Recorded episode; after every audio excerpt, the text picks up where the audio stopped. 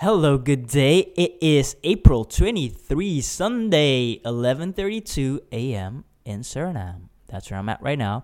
And today we're going to do it a little bit on the fly. So, one topic is why do this? Why am I doing this? Well, you ever heard someone say a story worth a life worth living is a wor- is a story worth telling. A life worth living is a story worth telling. I don't know if I said that or if someone else said, said that, but I, I think I heard a life worth living is a life worth recording. I made it into a life worth living is a life worth telling. It's a story worth telling. So this is um, multiple uh, reasons why to have something, uh, to have my own reflections on. So that's the personal reason to have my own reflections on um, my experiences, my my lessons, my struggles, and so that's one. Second, why record and publish them? So uh, in recording, they help me. So you can also do it, of course, in written format, journaling. I like speaking better to have that mode of communication. It helps to really slow things down for me. It's it's the right pace. Uh, in terms of right, like uh, writing is too slow. Uh, speaking is fast enough, but slower than I think. And if you just reflect in your head, you going in these crazy loops and getting lost all the time. That's one reason why people don't like reflection is because they get lost in their own head and they get into these uh, loops that just drives them crazy where they come back to the initial question and they're like i'm just where i started. And when you write things down it helps to the the the, the process from going to a thought in your head to the ink on the page you know it goes through your arm your pen and then ink on the page right? That process it really helps slow things down to make things more clear more digestible the same with speaking uh, we speak slower than we think we write slower than we speak right uh, but that already helps to yeah slow things down that's why it's often uh, it can be handy to speak with someone, right? So now I'm talking to myself and all of y'all. And this is a evergreen thing. Another reason why I want to do this is to record it for generations to come.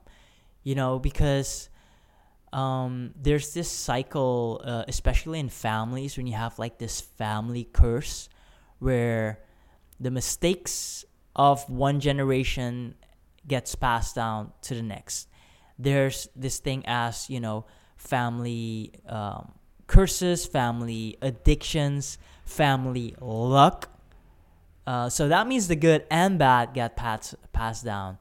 And so this is for me so that future generations other generations can learn from um, my experiences. Some things you gotta experience on, on your own and you gotta make your own mistakes but um, learning from other people's experience and stories helps to make the right mistakes faster and then build on that foundation and go and grow even further so that's that's that's it so that's my intention uh, i have so many stories of past that i still want to share one is from let's see when was that i was back in 2010 when I went to Czech Republic, cross Germany. I was in Holland, cross Germany, Czech Republic. I mean, I met a one-eyed dog named Miss Magoo. I was held up at a police station. I met a guy from Peru. I took a how do you call that again? a ride sharing thing. I think it was called BlaBlaCar back then, but basically people going from A to B and then you can ride along. It was crazy. I um I traveled without a passport, and why all for a girl. So uh, uh yeah, I have to recall those that that um experience. I'll I'll I'll share that another time. Um, but that's something that's that's a fun one. That's a real fun story. So this is just a overview of things to come. Uh, this was just a little teaser on that one, and some other challenges. You know, one of the biggest challenges I faced in life is just being um, myself, and that means accepting oneself, loving oneself, and expressing oneself. And the more you do that, the more you accept yourself, the more you love yourself, the more you have freedom to express yourself, the more um, intuitive and free you'll be, right? So that's a never ending, continuous journey and keep having more and more freedom. And uh, so that's one of the big challenges. And um, several experiences that led up to that in spiritual growth. Uh, my most recent one has been completing my two year clairvoyant training program, and now I'm in the teachers program. So that'll be a three year, three plus year program, and yeah, I'm excited to get even more freedom and playfulness um, after that. Some other challenges was um, breaking up with the woman I, you know, had plans to build a life with. We're gonna have three kids, and we are planning life together.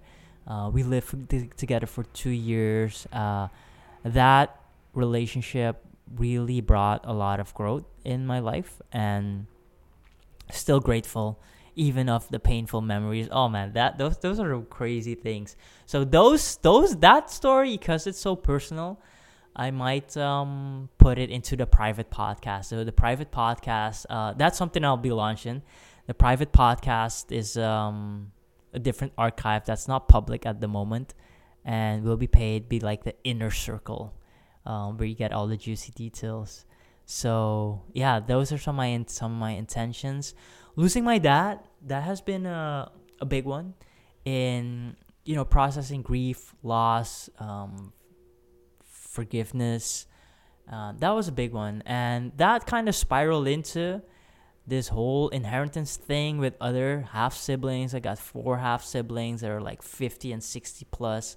And at this moment, dad has passed away for what, I don't know, we're like six years already.